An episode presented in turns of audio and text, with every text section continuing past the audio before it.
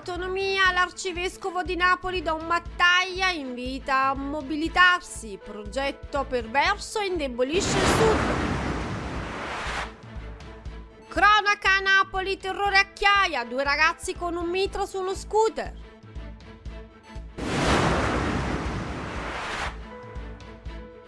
Calcio, Lazio-Napoli 0-0, tanto equilibrio e 0 gol. Cronaca Acerra e Marigliano, omicidio Vellega, ex moglie convivente bruciano il corpo quando era in fin di vita. Iniziamo subito parlando di politica e dell'arcivescovo di Napoli Don Mimmo Battaglia riguardo all'autonomia differenziata. Dice no e dice che se la questione riguarda l'Italia la Chiesa non può restare ferma. Secondo lui si tratta di un indebolimento e si tratta di una non democrazia. Andiamo a vedere insieme il servizio. Io sono Marianna Energia e condurrò l'edizione di oggi.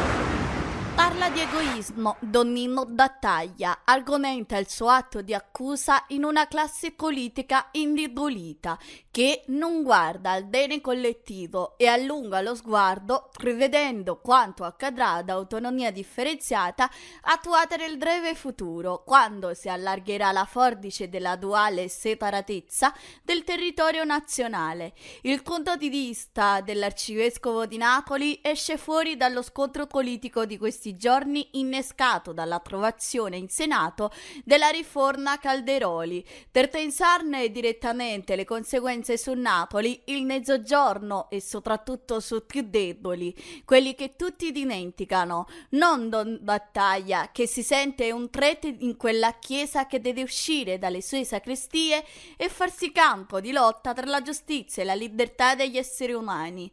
Un lungo ragionamento il suo per dire no alla legge della cosiddetta autonomia differenziata, approvata dal Senato della Repubblica Italiana. Lo sottolinea oggi particolarmente Repubblica Democratica, dove il sostantivo significa una cosa sola, unità del paese nell'uguaglianza. Se in discussione si sono le sorti dell'Italia, la Chiesa non può stare ferma, in gioco è la democrazia stessa.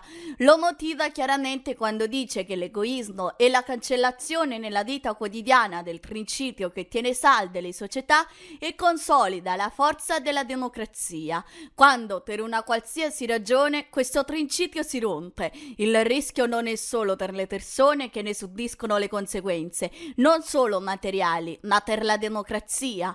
Un discorso con una ricaduta pratica, facile da cogliere. Richiamandosi alla Costituzione l'arcivescovo di Napoli entra infatti nel merito della riforma che la la Premier Giorgia Meloni offre come tributo alla Lega in cambio della svolta presidenzialista. Primo tempo di un secondo annunciato che Battaglia definisce un perverso progetto politico. E obietta non è vero se ha una spiegazione di quanto già contenuto nella Costituzione con i suoi promontori sostengono, anzi perché come è esplicitato nella stessa parola differenziata. È evidente che essa significa significhi che l'autonomia non è uguale per tutte le regioni, che essa appunto si differenzia tra quelle forti che con l'autonomia diventeranno più forti dalle regioni deboli che paradossalmente diventeranno più deboli. Parliamo ancora di politica, Consiglio Comunale con la presenza di 23 consiglieri. Il sindaco di Napoli, Gaetano Manfredi, relaziona lo stato dei luoghi di Bagnoli. Andiamo a vedere insieme i dettagli. Il Consiglio Comunale, con la presenza di 23 consiglieri presieduti da Enza Amato, il sindaco Gaetano Manfredi, commissario straordinario di governo, ha informato sullo stato della bonifica di Bagnoli, evidenziando la costituzione della struttura commissariale e la risoluzione di contenziosi che hanno permesso lo sblocco di terreni precedentemente inutilizzabili. Ha annunciato l'avvio di attività temporanee in infrastrutture sequestrate utilizzate come porta del parco e i progressi nella bonifica dell'amianto e del parco dello sport. Per quanto riguarda la bonifica a mare sono stati presentati progetti definitivi per garantire la balneabilità e rimuovere l'inquinamento del fondale con una spesa stimata di 650 milioni di euro. Il sindaco ha anche discusso dei piani per Borgo Coroglio esplorando opzioni di esproprio e delocalizzazione. Manfredi ha evidenziato l'approvazione di iniziative in aree bonificate come Città della Scienza e il Parco Tecnologico dell'Ambiente, oltre a usi temporanei spazi recuperati. Ha confermato un quadro chiaro delle attività in corso e dei costi impegnando tutte le risorse disponibili. L'orientamento per il futuro è l'inserimento di clausole sociali per favorire favorire l'impiego di personale locale nei prossimi bandi, concorsi di formazione e preparazione. L'avvio dell'attività di bonifica a Bagnoli ha richiesto l'utilizzo di 450 milioni di euro, ma per completarla è necessaria la realizzazione dell'intero sistema infrastrutturale, compresi rete energia, acqua e una cabina elettrica finanziata dal PNRR. È stato elaborato un progetto definitivo per la bonifica a mare, la più grande d'Europa, con una spesa prevista di 650 milioni di euro, che ha l'obiettivo di garantire la balneabilità e rimuovere la colmata. Il principale problema è l'inquinamento del fondale, non dell'acqua e l'intervento prevede la rimozione del sottofondo marino e la creazione di una barriera subacquea per evitare la ricomparsa dei sedimenti marini. In precedenza, nell'ambito degli interventi sulle questioni urgenti, Antonio Bassolino ha sollevato la questione urgente della crescente delinquenza giovanile, sottolineando l'importanza della cultura come arma principale, proponendo una seduta dedicata alla sicurezza urbana presso la Sala dei Baroni mentre Iris Savastano, Forza Italia, ha focalizzato l'attenzione sull'assorbimento degli idonei al concorso ASIA e ha richiesto risposte senza discriminazioni dalla Giunta. Ha inoltre sottolineato l'importanza di un impegno contro l'abusivismo turistico, chiedendo risorse umane ed economiche adeguate. Sicuramente è una relazione soddisfacente, ma spero insomma non sia l'ennesimo proclamo. Sono 30 anni che si parla della rinascita eh, del, di Bagnoli, ma noi ad oggi, devo dire, abbiamo letto grandi titoli sui giornali, ma non abbiamo poi avuto grandi, anzi non abbiamo avuto alcuna soddisfazione. Sono molto soddisfatta del fatto che negli ultimi due anni si sia dato un impulso vero eh, al, ai lavori di, intanto di bonifica eh, dell'area Sin Bagnoli Coroglio e si stia approcciando in maniera scientifica eh, il problema della diciamo, rigenerazione, eh, diciamo così, della riqualificazione del, dei problemi a mare. Si sta cercando di fare dei passi in avanti, eh, servono risorse significative ed io penso che eh, la strada maestra sia sempre quella della collaborazione, che non sempre c'è stata. Ed è arrivata nei nostri studi la velina dell'ultima ora direttamente dal nostro quotidiano online minformo.com. L'evento nazionale Grandi Ospedali si ferma a Napoli per la sua terza edizione annuale dopo le tappe realizzate a Firenze nel 2022 e a Roma nel 2023. L'edizione napoletana si terrà presso l'ospedale Antonio Cardarelli e presso l'azienda ospedaliera universitaria Federico II il prossimo maggio mentre domani 30 gennaio dalle ore 10 alle ore 16 all'ospedale Cardarelli presso il salone Muriello del padiglione N si terrà il prologo dell'evento. La giornata di domani 30 gennaio sarà un'anticipazione dell'appuntamento di maggio. La giornata di lavoro sarà articolata in due parti, la prima dedicata alla discussione dei risultati del 31 gruppi di lavoro degli Open Meeting che si sono svolti nel 2023 a Roma presso AU Sant'Andrea e Policlinico Tor Vergata. La seconda parte è un confronto sul programma 2024. Già per la giornata di domani si sono iscritti oltre 300 professionisti del mondo della sanità. Il prossimo 20 febbraio a Roma, presso il Ministero della Salute, si terrà la cerimonia di presentazione di grandi ospedali in presenza del ministro Orazio Schillaci per la presentazione sia del dossier finale 2023 e del programma degli Open Meeting 2024. Parliamo adesso di cronaca, Riviera di Chiaia, terrore, due ragazzi su uno scooter, uno di loro impugna un mitra con la canna rivolta verso il basso, proprio in quell'istante passava un anziano. Tutto quanto è stato ripreso dall'impianto di videosorveglianza della zona. Andiamo a vedere insieme i dettagli. Due ragazzi in sella a uno scooter, uno impugna un nitra, la canna rivolta verso il basso, Proprio in quell'istante passa un anziano, la telecamera lo riprende di stalle, dunque non è possibile sapere quale sia stata la sua reazione davanti a quell'arna esibita con sfrontata naturalezza. Lo si vede solo allontanarsi, ma è facile pensare che sia rimasto terrorizzato. Chiaia a ridosso della riviera, il salotto di Napoli. La sequenza ripresa da un impianto di videosorveglianza indica le ore 20 e 20 del 3 settembre 2023 ed è un'immagine immagine scioccante perché fotografa una scena di violenza che appare quasi ordinaria. Il filmato è agli atti delle indagini condotta dalla squadra nobile diretta da Alfredo Fadroscini e coordinate dalle PN del Colla Anticamorra Celeste Carrano e Maria Sete sulle sparatorie in strada di Camorra connesse l'estate scorsa nel centro della città che hanno coinvolto presunti esponenti del gruppo Strazzullo.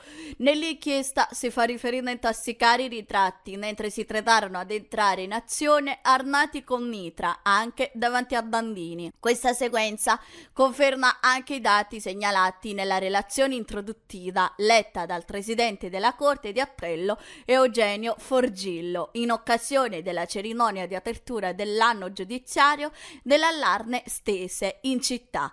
Alle sparatorie in strada è dedicato un capitolo della relazione con tanto di mappa delle zone più a rischio, come Ponigliano d'Arco, dove nel periodo preso in considerazione si sono verificati 5 episodi e i quartieri Pianura 6 episodi e Ponticelli 4. Il dato annuale indica 29 sparatorie in provincia e 30 in città. Nel secondo semestre del 2023 a Napoli si è registrata una ripresa della conflittualità con 22 stese. Sono stati tre gli episodi a Chiaia, compreso presumibilmente quello immortalato nel video.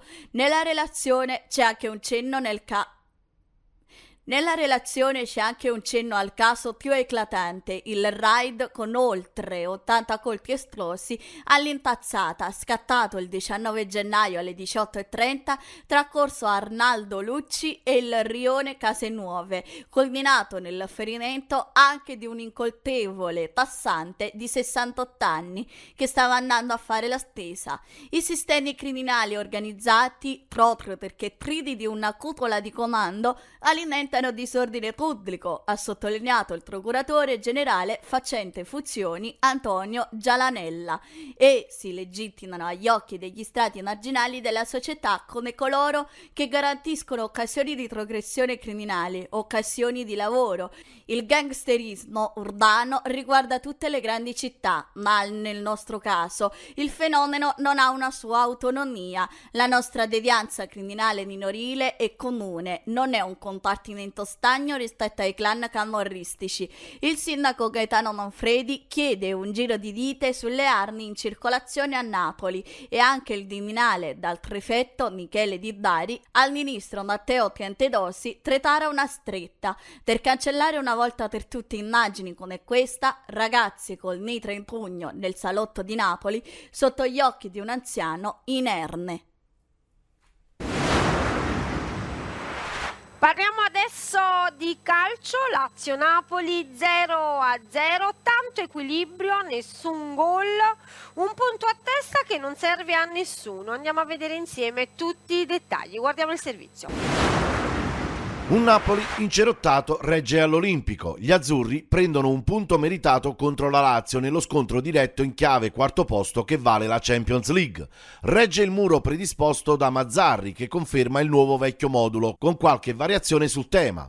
Complici anche le tantissime defezioni in organico, otto assenti tra squalifiche, infortuni e giocatori impegnati in Coppa d'Africa.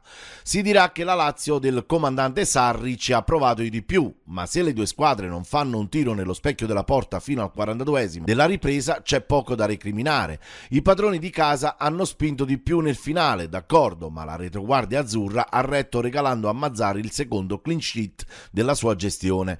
Il Napoli si schiera con un 3-5-1-1 camaleontico con Politano sottopunta, nell'inedito e infelice ruolo di rifinitore alle spalle di Raspatori e Zielinski, che in fase di non possesso fa da stantuffo per dare una mano nella zona nevralgica.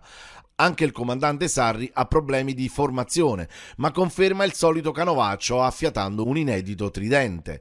La partita si gioca a centrocampo dove Lobotka è impeccabile nella doppia fase, mentre nella parte opposta Luisa Berti e Guendouzi non riescono a inserirsi come vorrebbero, anche per merito dei dirimpettai azzurri. I campioni d'Italia partono bene, salvo poi rilasciare per un attimo l'iniziativa alla Lazio ma è un Napoli corto, coperto e compatto. Raspadori trova una buona sponda per far viaggiare Politano, ma l'ex Inter si invola ma soffre di solitudine. Se a questo si aggiunge che fatica a trovare la bussola nella nuova veste di rifinitore, il quadro è completo. La Lazio non sfonda e il Napoli non affonda. Il primo sussulto è di Isaacsen al tramonto della prima fazione di gioco, con un sinistro dai 20 metri che finisce alto sulla traversa, nulla di più, da una parte e dall'altra. Nella ripresa ripresa Castellanos la sblocca subito con una rovesciata da Oscar. Per fortuna l'argentino viene pescato in offside. Castaldi ci prova dalla distanza con una rasoiata di sinistro che non fa neppure sporcare i guantoni di Gollini. Risponde poco dopo il nuovo entrato Gaetano con un destro al volo bello e potente, ma anche in questo caso la conclusione non inquadra lo specchio della porta. Alla mezz'ora l'occasione più ghiotta per le Aquile che in contropiedi sfiorano il vantaggio con Luis Alberto, ma trovano Ostigard che alza il muro e salva a porta vuota. Mazzarri cambia e fa esordire Engonge al posto di Raspadori, lanciando nella mischia anche Mazzocchi. Zielischi ci prova su punizione senza successo prima di lasciare il posto a Den Donker. Il primo tiro in porta è una telefonata di Vesino tra i guantoni di Gollini. Nel recupero l'assalto senza sussulti della Lazio finisce senza reti all'Olimpico. Una partita dove sicuramente per noi 0-0 a Roma contro la Lazio è sicuramente un risultato positivo. Non potevamo fare diversamente visto la, la situazione attuale della squadra e visto quanti giocatori mancavano eh, a, a questa squadra.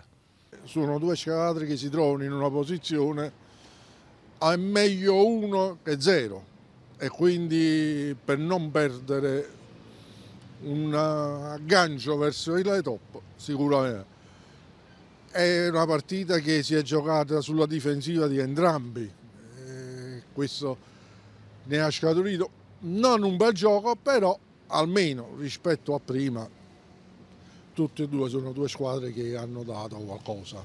No vabbè sì, ma lo so, mo 0-0 a finale con me, è sempre una partita, il pallone con me, è rotondo, e la palla la va, allora dice, giustamente, però purtroppo c'è fortuna, si acca, alle volte si vince, alle volte si perde. Che stai comunque? Purtroppo è un momento di transito, così deve andare adesso, non ci sta niente da fare. Anzi è pure buono un punto a Roma, è un ottimo punto. Eh.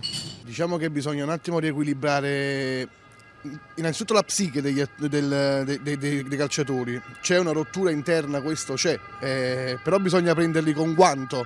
Comunque hanno fatto tantissimo, non bisogna dormire diciamo, su, su, sulla gloria, sul, sugli allori, insomma, però non bisogna neanche condannarli se, se per il momento non c'è uno stato psicologico al quale anche il, anche il tifoso stesso dovrebbe sostenere, allora è normale che tutto vada così.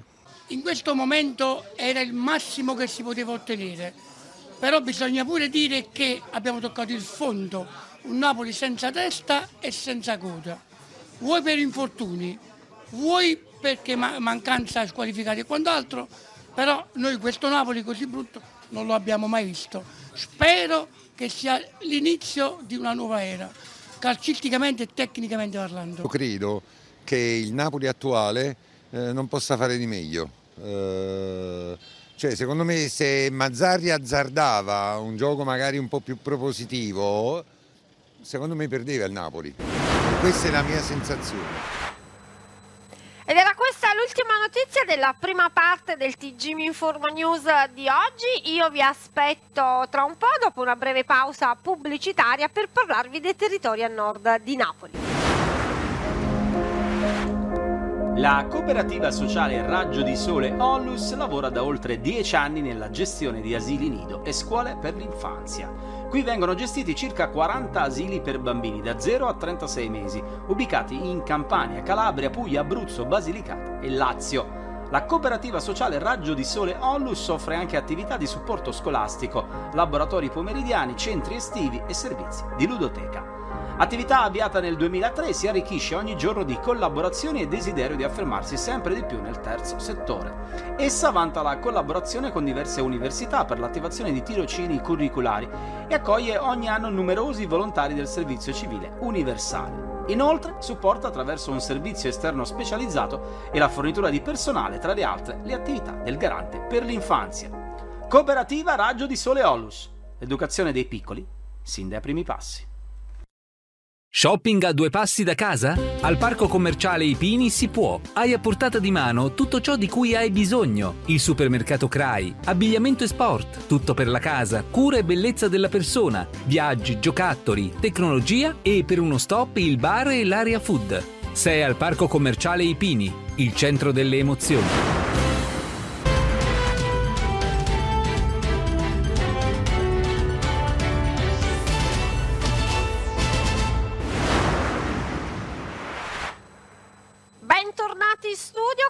Promesso parleremo adesso dei territori a nord di Napoli, parliamo di cronaca dell'omicidio di Bellega Domenico Antonio avvenuto il 3 marzo 2022, sono stati indiziati l'ex sua moglie con il suo convivente. Tutto quanto è avvenuto tra i comuni di Marigliano e Acerra. Andiamo a vedere insieme i dettagli. I carabinieri della compagnia di Castello di Cisterna hanno eseguito un'ordinanza di custodia cautelare in carcere emessa dal GIP del Tribunale di Nola su richiesta della locale procura a carico di un 39enne e un 51enne. I due condiventi sono ritenuti e gravemente indiziati dell'omicidio aggravato di Delega Domenica Antonio, connesso tra i comuni di Acerra e Marigliano il 3 marzo del 2022. Nella data appena indicata i carabinieri intervennero in via Torricelli di Acerra, dove una Fiat 600 era in tre dalle fiamme. All'interno dell'autovettura fu rinvenuto il cadavere cartorizzato della vittima. Grazie alle indagini e agli accertamenti tecnico-scientifici condotti sotto il costante coordinamento della Procura di Nola, i militari sono stati in grado di escludere l'iniziale ipotesi suicidaria.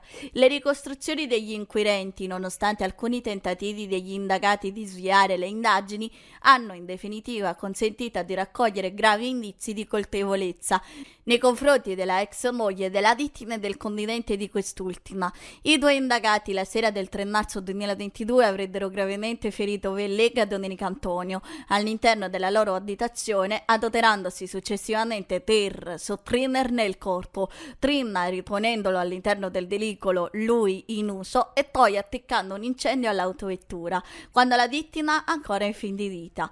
I due indagati saranno tradotti rispettivamente presso l'istituto penitenziario maschile di Napoli Poggioreale e l'Istituto Femminile di Pozzuoli. I destinatari della misura cautelare allo Stato devono intendersi allo unicamente indiziati di delitto e la loro posizione sarà definitivamente accertata solo all'esito dell'emissione di una sentenza passata in giudicato, in un esequio al principio costituzionale di presunzione di innocenza. Ed era questa l'ultima notizia del TG Inform News di oggi. Io vi aspetto domani alla stessa ora e vi invito a non lasciarci dopo la sigla per le previsioni meteo a cura di Trebbi Meteo e quelle cinematografiche a cura di Annika Flash.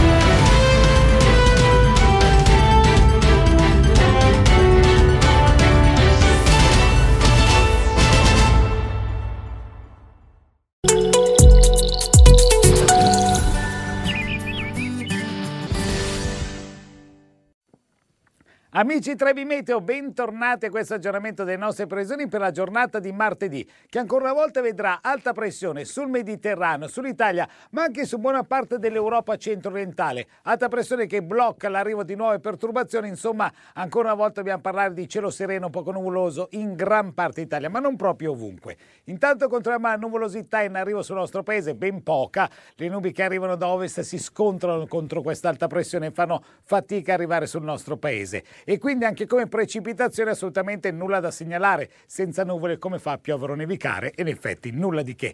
Però vi dicevo, non sempre cielo sereno, perché con l'alta pressione in inverno si parla anche di nebbie, foschie e nubi basse che in pianura padana anche nei prossimi giorni saranno protagoniste. Tanto nebbia sporca, respiriamo purtroppo aria particolarmente inquinata. In quelle zone anche temperature bassine, nel resto del paese invece dove splende il sole, clima relativamente mite, massima al centro centro-sud fino anche a 15 gradi per la giornata di mercoledì, ma in realtà la situazione non si sblocca, ancora alta pressione su gran parte del Mediterraneo dell'Italia, ma anche dell'Europa centro-orientale, alle alte latitudini iniziano a muoversi un po' di perturbazioni atlantiche, ma da noi non arrivano. In effetti, controllando anche la nuvolosità attesa sul nostro paese, si vediamo arrivare qualche annuvolamento, ma che poi si sfalda all'interno dell'area di alta pressione. E quindi anche come precipitazioni nulla per il momento a segnalare, non arrivano piogge, non arrivano nevicate ancora per un po'. Però il cielo non è sereno proprio dappertutto. Ancora una volta, infatti, dobbiamo fare i conti con nebbie e foschie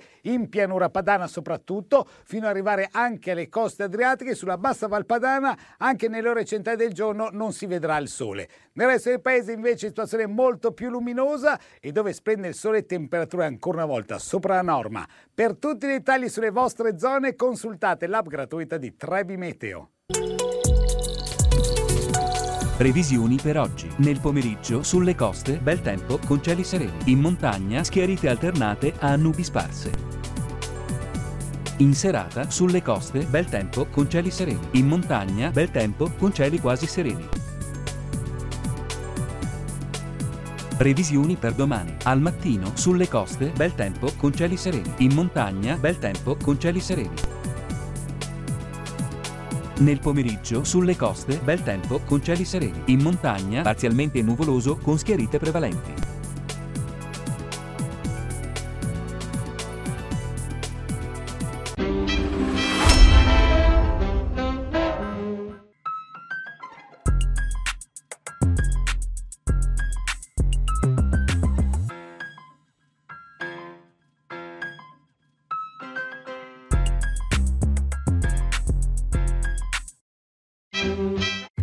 Alla Barton Academy, gli sfortunati che non possono raggiungere la propria famiglia a Natale. Il tuo dovere è garantire ai ragazzi assoluta sicurezza e buona salute. E sforzati di sembrare un essere umano. Resteranno bloccati con lui per due settimane. Forza, signori! Dal regista di Paradiso Amaro e Sideways. Facciamocene una ragione. Mi sbirci nella camicetta. No, figurati. Sì. Lei mi farà licenziare. The Holdovers, lezioni di vita. Solo al cinema. Vuoi dalla vita, Kevin Fonerick? Essere campione dei pesi massimi. Carrie, voglio che ti unisca ai tuoi fratelli sul ring. Sì, signore, mi piacerebbe. Zac Efron come De Niro in Toro Scatenato. Jeremy Allen White e da Oscar. The Warrior al cinema. Anche se dobbiamo separarci, abbiamo un cuore a legarci.